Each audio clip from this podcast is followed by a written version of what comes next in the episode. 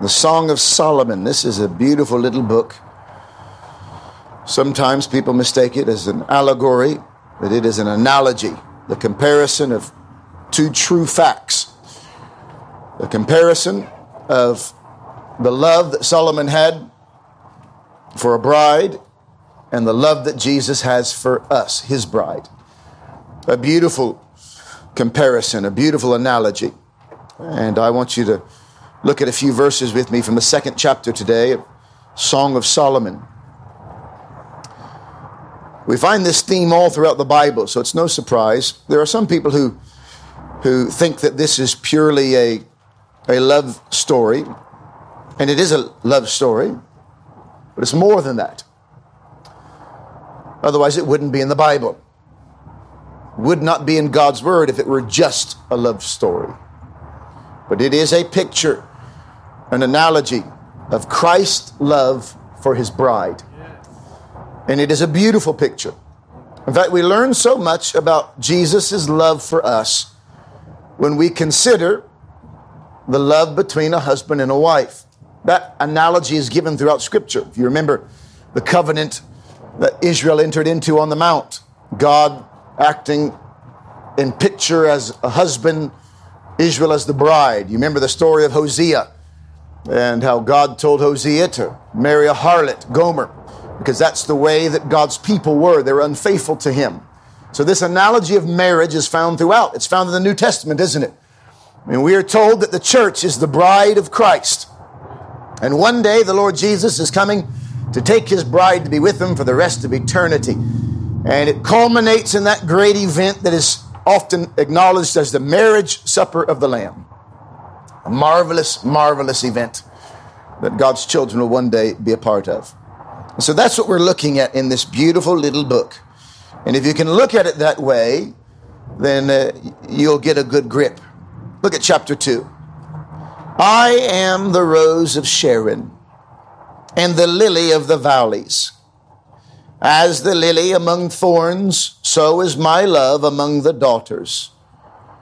As the apple tree among the trees of the wood, so is my beloved among the sons. I sat down under his shadow with great delight, and his fruit was sweet to my taste. He brought me to the banqueting house, and his banner over me was love. Stay me with flagons, comfort me with apples, for I am sick of love. His left hand is under my head, and his right hand doth embrace me. I charge you, O ye daughters of Jerusalem, by the roes and by the hinds of the field, that ye stir not up, nor awake my love, till he please. Let's pray together. Heavenly Father, we gather this evening we open this thy word, thy book, and ask of thee tonight to speak to us. We tried a moment ago to sing that hymn, and the desire is, Speak, Master, for thy servants are listening. And I ask of thee, Lord, tonight to speak to us, to each one. Help us, we pray. We ask of thee, Lord, in mercy, to grant unto us eyes to see and ears to hear. We pray that the eyes of our understanding would be enlightened tonight I pray especially for those who have never experienced thy love, who do not know what it is to say, I am my beloved's and he is mine. Help them tonight, this night. Help them this evening to see and to know that Christ Jesus indeed loves them. We ask it in Jesus' name and for his sake. Amen. Amen. This is the most remarkable little chapter these verses here. And it starts in a very unusual way. Now, many people look at this first verse, and for many years, uh, many people are divided over who this is speaking of. That's one of the challenges of this book. Who is speaking when? We have for decades, uh, we have oftentimes referred to Jesus as the rose of Sharon and the lily of the valley. And if we were to refer to Christ in the sense that he is the rose of all flowers, the rose being the greatest flower of all, and the lily being the most beautiful and rare, then we would say that Christ is extremely precious. Yeah. But many would say that this is actually the bride speaking. Yeah. And the bride is saying, I am the rose of Sharon because the rose of Sharon was a ordinary common flower of the plain. It wasn't the most beautiful flower, as it were, in that part of the world. In our part of the world, we recognize the rose as, as quite a significant and beautiful flower, but this is not quite the same rose. And so the bride is speaking. Really, she is saying, I am nobody. I'm nothing special. I'm the rose of Sharon or the lily of the valleys. And the lily of the valley was regarded as a common weed like we would a dandelion. That kind of a thing. And so the bride is saying, I, I am I'm a nobody. I don't deserve God's love. I don't deserve to be brought near to God. I don't deserve Jesus Christ. By the way, the more you and I understand salvation, the more we see that we love Him because He first loved us. The more closely we walk with Christ, the more we read His Word, the more we begin to realize hold on just a moment. This is a work of God's love upon me more so than my love upon Him. In fact, you can almost hear, and if, if you have been converted for any length of time, you also know what it is to say, He loves me. God loves me. Maybe you're here tonight and one of the big reasons why you have not yet come to Jesus Christ, one of the reasons you've not yet been converted is because you cannot possibly fathom that He would love you. Perhaps this evening, one of the biggest things you struggle with is how could a good God, a holy and perfect God, love a wretch like me? Do you know the saints of old have always struggled with that and they've always sung about it, haven't they? Written about it, in fact, that's one of the marks, you could say, one of the signs of knowing that you're one of His is by the fact that you realize you don't deserve Him. I love what John Newton uh, once wrote in that famous hymn, Amazing Grace, how sweet the sound that loved a wonderful man like me. No, no, no, that loved a wretch like me. And that is the mind in the heart of one who truly begins to realize how precious Jesus is. Can I ask you tonight, do you know that He loves you? How do we know it? That's a good place to begin. How do we know that Jesus loves us? Well, I would begin with saying, because He said it. Yeah. I would begin with what He said. I would begin with His Word and and that's where we begin. And as we open the scriptures and read of God's love and read of the demonstration of God's love, then by the grace of God, we are convinced that yes, He does love me. Without the Word of God, we would never believe it. Because anyone who has a true estimation of their self realizes that there's nothing worth loving in us. In the book of Romans, chapter 5, Paul writes, and he says in verse 6 For when we were yet without strength, in due time Christ died for the ungodly. Did you know that? Jesus died for the ungodly. And if you don't see yourself as ungodly, you are not ready to be saved. If you cannot recognize that you are not worthy of salvation, you are not worthy of His love, then you're not ready to be saved.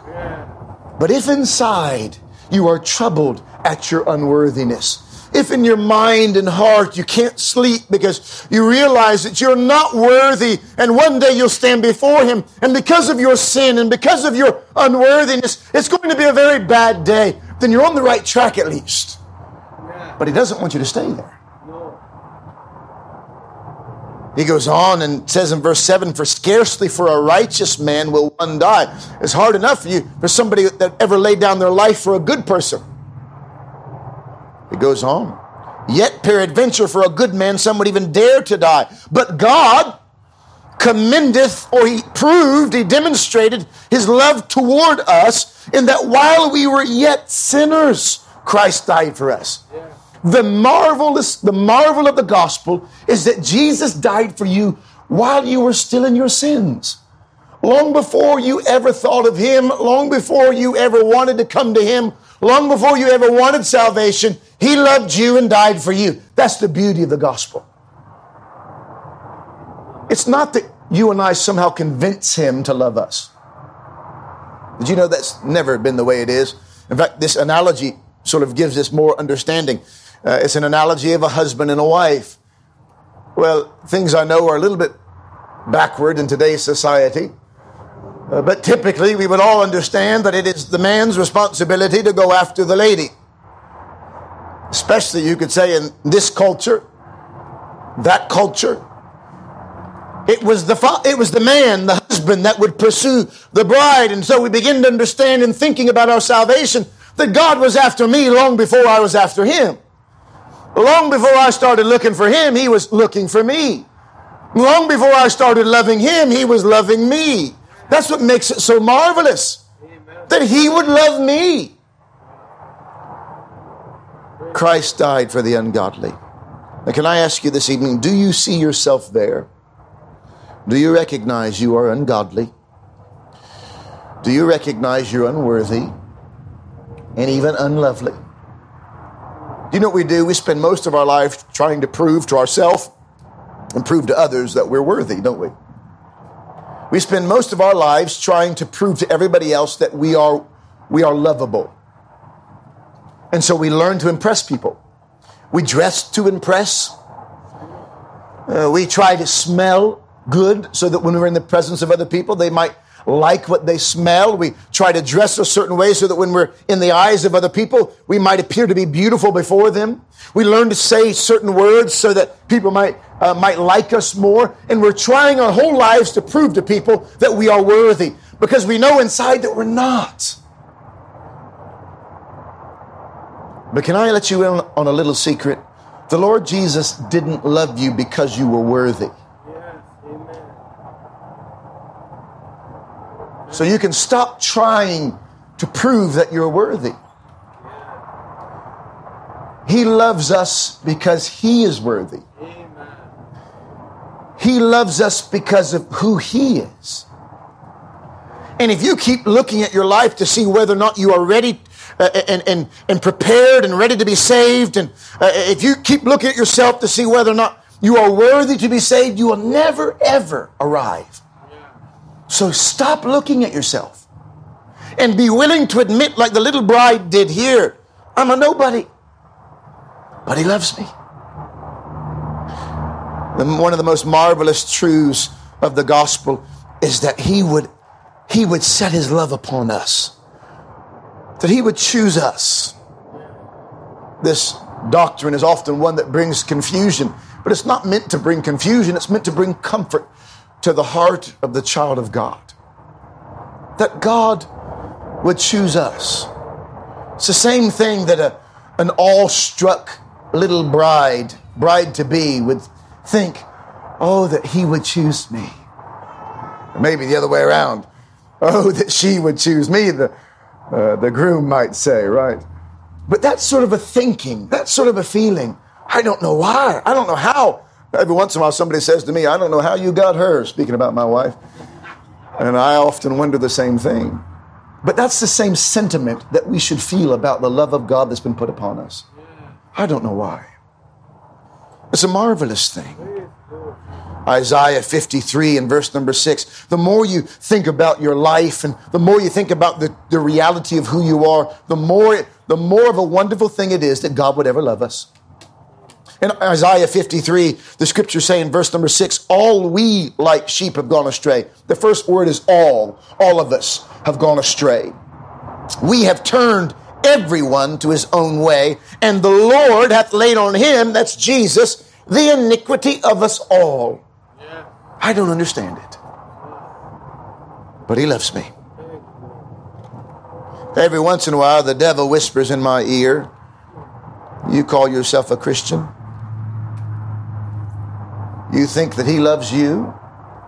Look at the way you behave. He's a liar, I remind you. He never did love me because of the way I behaved. In fact, when he found me, I was behaving worse than ever. Peter writes about this in 1 Peter chapter 3 and verse number 18. He says, For Christ also hath once suffered for sins, the just for the unjust, that he might bring us to God. Imagine that. Jesus died for you because you were away from God. You were ungodly. You were unworthy. You were unjust, and he did that so he could bring you to God. It's an amazing thought. And the more I think about it, the more I realize the only thing special about me or the only thing special about a child of God is that God loves me.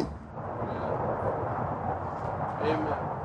And so in our text, listen to the way that the groom responds. She says, I'm a rose of Sharon, the lily of the valley. I'm a nobody. And he says, As the lily among thorns, so is my love among the daughters when you begin to see yourself as a nobody and unworthy, and you begin to wonder, could he ever love me? I'm so prone to wander. I'm constantly running from him and constantly tripping and stumbling and falling. Could he ever love me? He responds and he says, Oh, you may be a rose of Sharon, lily of the valley, but you are like a lily amongst the thorns. What that means is he has eyes for you. It's a very personal thing. And the, the closer you walk to the Savior, the more you realize we have a personal God who loves us individually and personally. It's not some general thing, it's a very specific. He loves me. Yeah. Now, I know He loves the whole world. In a sense, we understand that by reading scriptures, but He loves me. Do you know that? So is my love among the daughters, like a lily amongst the thorns. I want you to think for just a moment. Think that you are the only lily in this tent, and the rest of us are a pack of thorns. And that's the way he views you. Think about that. And perhaps you're sitting here tonight and you think, I'm the, I'm the most unworthy one beneath this tent. I'm the, I'm the most disgraceful one beneath this tent. I'm, I'm not worthy. Uh, he is over there. He plays the piano well, or, or, or that Patty's got a beautiful voice, or what about her? No, no, no. I want you to think for just a moment that you're the only rose, and the rest are a bunch of thorns, and that's the way that he expresses his love towards us. It's amazing. If you've been born again tonight, then you can know with an assurance and a confidence that that's the way he looks at you with a deep love as a lily among the thorns. Every believer can say that. Sometimes we, we because there's some, it appears in, in the scriptures, there appears to be sort of a contradiction of ideas that God would choose us and then yet we would have the responsibility to come unto Him. And we sometimes have con- conflicting views, but it doesn't need to be that way. We can read the scriptures as they're written, as they lay. And we find over and over again these truths which are meant not to confuse, but to comfort you, that He has chosen you. Yeah. Let that comfort your soul not make you in despair. Let that comfort you. Peter writes this to a, a group of believers who've been scattered. These are Christians, the early Christians who've been scattered abroad, rejected by their families and lost their jobs and put off of their property. And he says in his very first verse, second verse of his first letter, elect according to the foreknowledge of God the Father. You're chosen. In the second chapter, he says in verse number one, Wherefore, laying aside all malice and all guile and all hypocrisy and envies and evil speakings, as newborn babes, desire the sincere milk of the word, that you may grow thereby, if so be ye have tasted that the Lord is gracious, to whom coming as unto a living stone, disallowed indeed of men, but chosen of God and precious. Ye also, as lively stones, are built up a, pres- a spiritual house, a holy priesthood, to offer up spiritual sacrifices acceptable to God by Jesus Christ. Wherefore also it is contained in the scriptures Behold, I lay in Zion a chief cornerstone, elect and precious. That's speaking of Jesus. And he that believeth on him shall not be confounded. Unto you, therefore, which believe, he is precious. But unto them which be disobedient, the stone which the builders disallowed, the same is made the head of the corner, and a stone of stumbling, and a rock of offense, even to them which stumble at the word being disobedient, whereunto also they were appointed. But ye are a chosen generation. Now look here for a moment. I can rest in the fact that he's chosen me, not because of me, but because of Jesus. Because Christ is the elect one. He is twice, we find it here. He is the one that was chosen of God. And if I am in Him, boy, I find my safety and security in Christ. And tonight, if you are trying to look within yourself to see whether or not He loves you, you're looking in the wrong place. You ought to be looking in Christ. You ought to have your eyes upon the bridegroom. The reason so many people will live for years in doubt of, of their salvation and in doubt of whether God loves them is because they're looking at themselves rather than looking at Christ. So look to Him, and there you might rest in that chosen Messiah, the good one, and find that your election is sure in Him, not in you. Oh, what a beautiful thought that Jesus loves me. It's found all throughout the scriptures in Ephesians chapter 1 and 2 Thessalonians chapter 2. And this is one of the most comforting things in all of the scriptures when you begin to realize He loves me, not because of who I am and what I've done, but because of who He is and what He's done. As the lily amongst the thorns. Then we come to verse 3. As the apple tree among the trees of the wood, so is my beloved among the sons. She begins now, the bride now begins to speak of her bridegroom. He has identified her as being a lily amongst the thorns. Wouldn't you like to know that God loves you like that? And she now begins to speak of the way that He provides for her. And when you recognize the way Christ views you, it will be easy for you to recognize how He's provided for you. Now, watch this as the apple tree among the trees of the wood. Meaning, of all the trees in the forest, if there would be one apple tree amongst them, that's the way that my Savior is. He is one that provides shade. She says, she rests beneath his shadow. I sat down under his shadow with great delight. Now, look here for a moment. As a child of God, I can rest beneath the shadow of Christ Jesus' love with delight. It's not a burden to rest beneath his arms. It's not a burden or a troublesome thing to rest beneath his love because he offers protection from the sun. Jesus speaks about the sun as being tribulation and difficulties. Do you know why so many of you are so tired? It's because you've been trying to fight it yourself rather than resting beneath the shade of his wings. She says, I will rest under his shadow with great delight, and his fruit was sweet to my taste. He provides refreshment from his own self. An apple tree giving apples. Jesus said, I am the bread of life. He feeds us with himself, with his own word. So you find all that you need in him. You don't need him and this and that. I went last night, I mentioned earlier, to visit the Nolan family, speaking about their father, the, some of the sisters and the son were there, and they were saying to me that he wasn't really a religious man at all, but he did have some understanding of God and some understanding of Jesus Christ. And there was a time when his father walked, pardon me, his, uh, his son walked with the Lord, and he would say to his father, You need to come to church and get a bit of fellowship. And his father would say, The only fellowship I need is with Jesus himself. Now, uh, there's more than just that, but it begins there, doesn't it? At least he understood that's where it begins. At least he understood that if you have fellowship with everybody else, but you don't have fellowship with him, you're a fraud.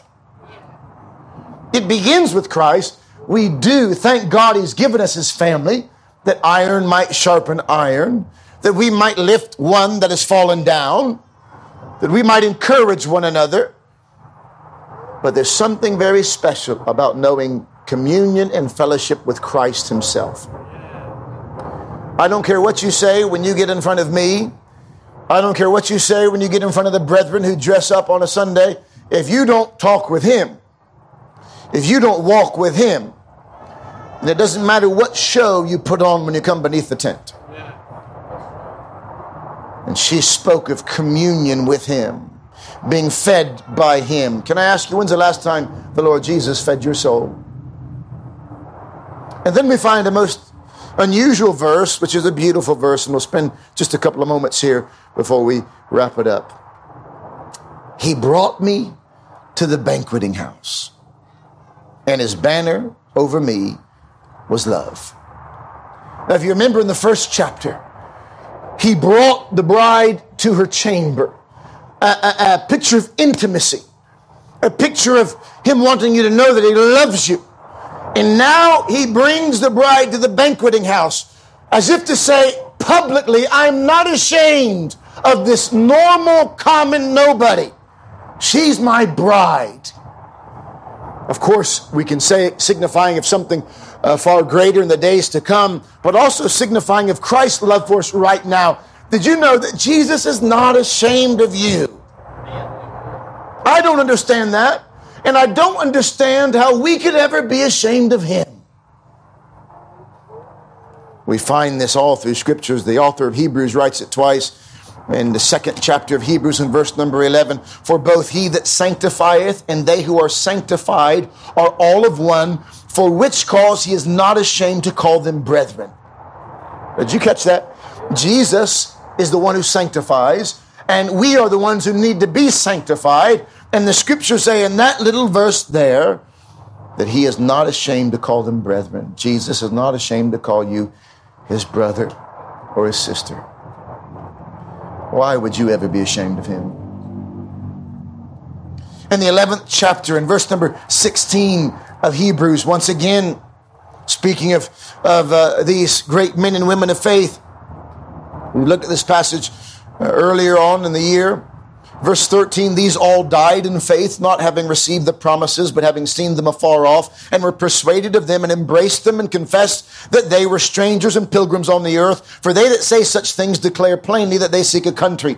And truly, if they had been mindful of that country from whence they came out, they might have had opportunity to have returned. But now they desire a better country, that is a heavenly one. By the way, are you, are you looking for a heavenly country, or are you trying to build up your little kingdom on earth? But they sought a better country, a heavenly country. Wherefore, God is not ashamed to be called their God. Amen. Isn't that an amazing thought that He would not be ashamed to be identified with us? It's a humbling thought. And naturally, then, that goes on to say this if God is not ashamed of us, don't you dare be ashamed of Him. In fact, there might be something wrong there is something wrong. If you would be happy to have him to call you his child, his bride, but yet you are not happy to publicly be identified with him, there's something wrong. Something gravely wrong if you be ashamed. Picked up a little book this afternoon in my study, a book about some religious refugees in the 17th century in France who were always on the run because they would be constantly confronted with whether they were of the Protestant persuasion or the Catholic persuasion. And they could never tell a lie. And so when the conversation would come, they'd have to take up their roots and move on again because they knew that they were not ashamed of the Lord, but should they stay there, any longer, they might lose their head. We find in the book of Romans, chapter 10, some beautiful words that if thou shalt confess with thy mouth the Lord Jesus, and shalt believe in thine heart that God hath raised him from the dead, thou shalt be saved. It's a twofold profession and confession. It's a believing within your heart the reality of who Christ is and what Christ hath done. And it's a willingness to publicly confess Him as Lord.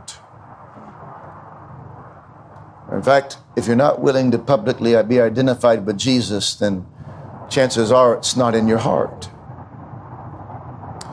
For the scripture saith in verse number 11, verse 10, For with the heart man believeth unto righteousness, and with the mouth confession is made unto salvation. For the scripture saith, Whosoever believeth on him shall not be ashamed. Are you ashamed? Because if you believe on him, you shall not be ashamed. Do you believe? Paul wrote to Timothy about this very same matter, and he told him in the second letter written to him in the first chapter in verse 8 Be not thou therefore ashamed of the testimony of our Lord. Don't you be ashamed of Christ.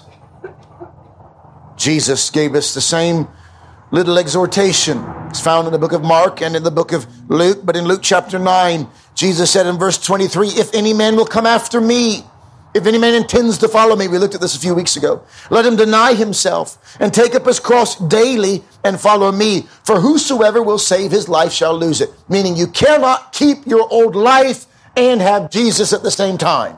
Yeah. Whosoever shall save his life shall lose it. But whosoever will lose his life for my sake, the same shall save it.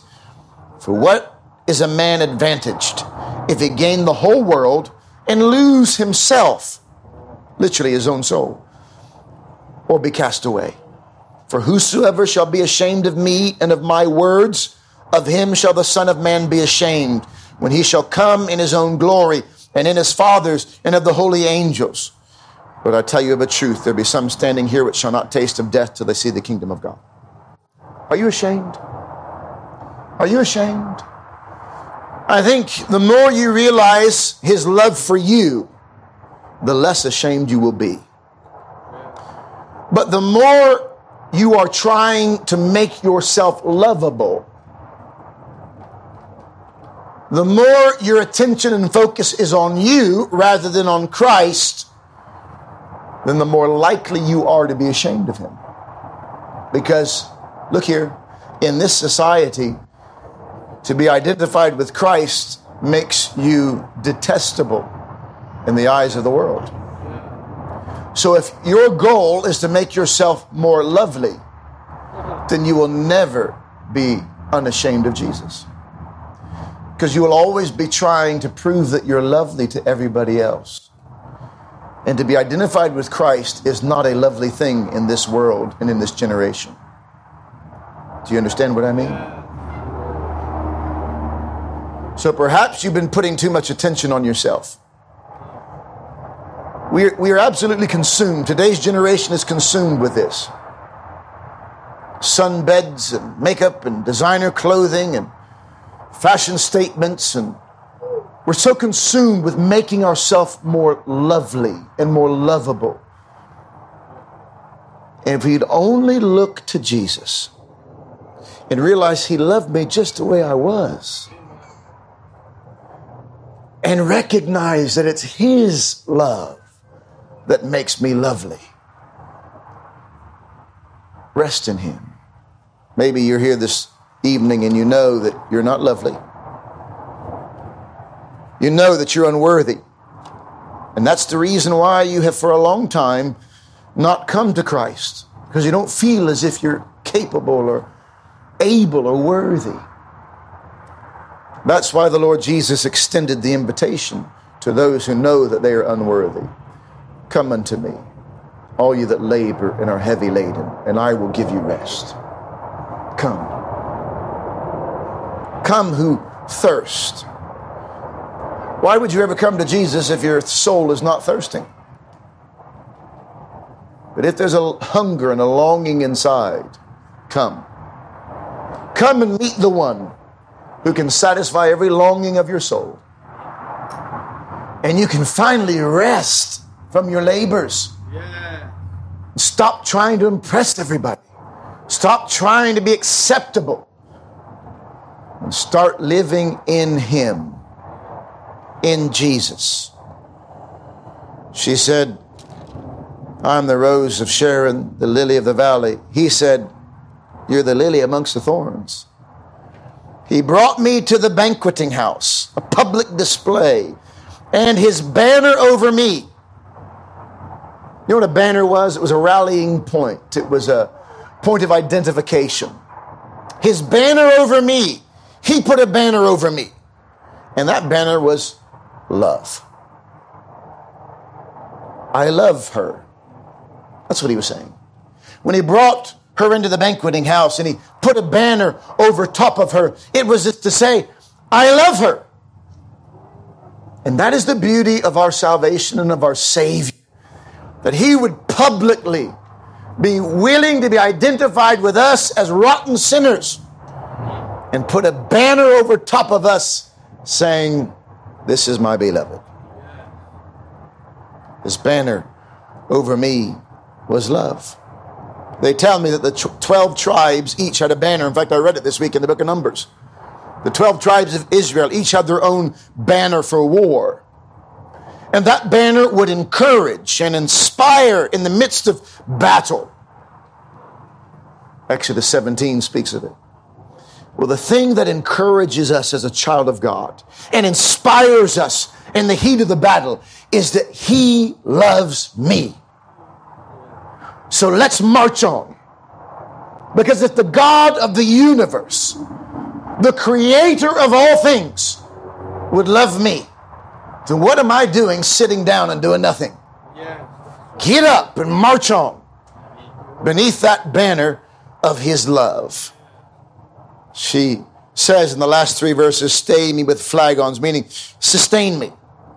Comfort me with apples, for I am sick of love. You ever, ever been that way? I can remember when my wife and I first started courting, we were, you could say, love sick, googly eyes, you could say, for one another.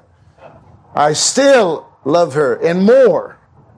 I still feel that way about her and more. And that's the way we should feel about Jesus. I am sick of love. His left hand under my head reminds me of that psalm, that third psalm in verse number two, uh, pardon me, in the, the third psalm, Psalm chapter three, scripture say, How, Lord, how are they increased that trouble me? Many are they that rise up against me. Many are they which say of my soul, There is no help for him in God. But thou, O Lord, art a shield for me, my glory, and the lifter up of mine head. When everybody else would trample me beneath their feet. He lifts my head. His right hand doth embrace me. And that last little verse in verse 7 I charge you, O daughters of Jerusalem, by the roes and by the hinds of the field, that ye stir not up nor awake my love till he please. Now, some have imagined that it should say till she please. It doesn't really matter. The, the principle is this don't you try to separate me from my love. Don't you try to separate me from my Savior. And you should have a tenacity inside of you that does not want there to be a moment or an hour or a day when you are separated from the presence of God's love. I wonder if you feel that way. Don't try to get me to love anyone else. Don't try to separate me because I am my beloved's and he is mine. Tonight, perhaps you're wondering how he could ever love you. That's the beauty of the gospel, that he set his love upon the ungodly upon sinners. And until you're willing to humble yourself and acknowledge that you are indeed ungodly and a sinner, then you cannot experience His love. But if you would humble yourself, I think sometimes believers try to feel better about themselves by criticizing other people. Stop that. Stop that.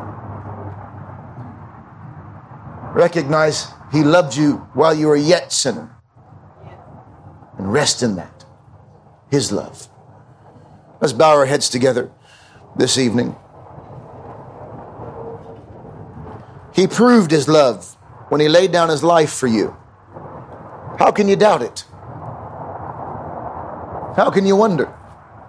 He wrote you a love letter that you can hold it in your hands and read it. How could you doubt his love? May the Lord help you to know tonight his love.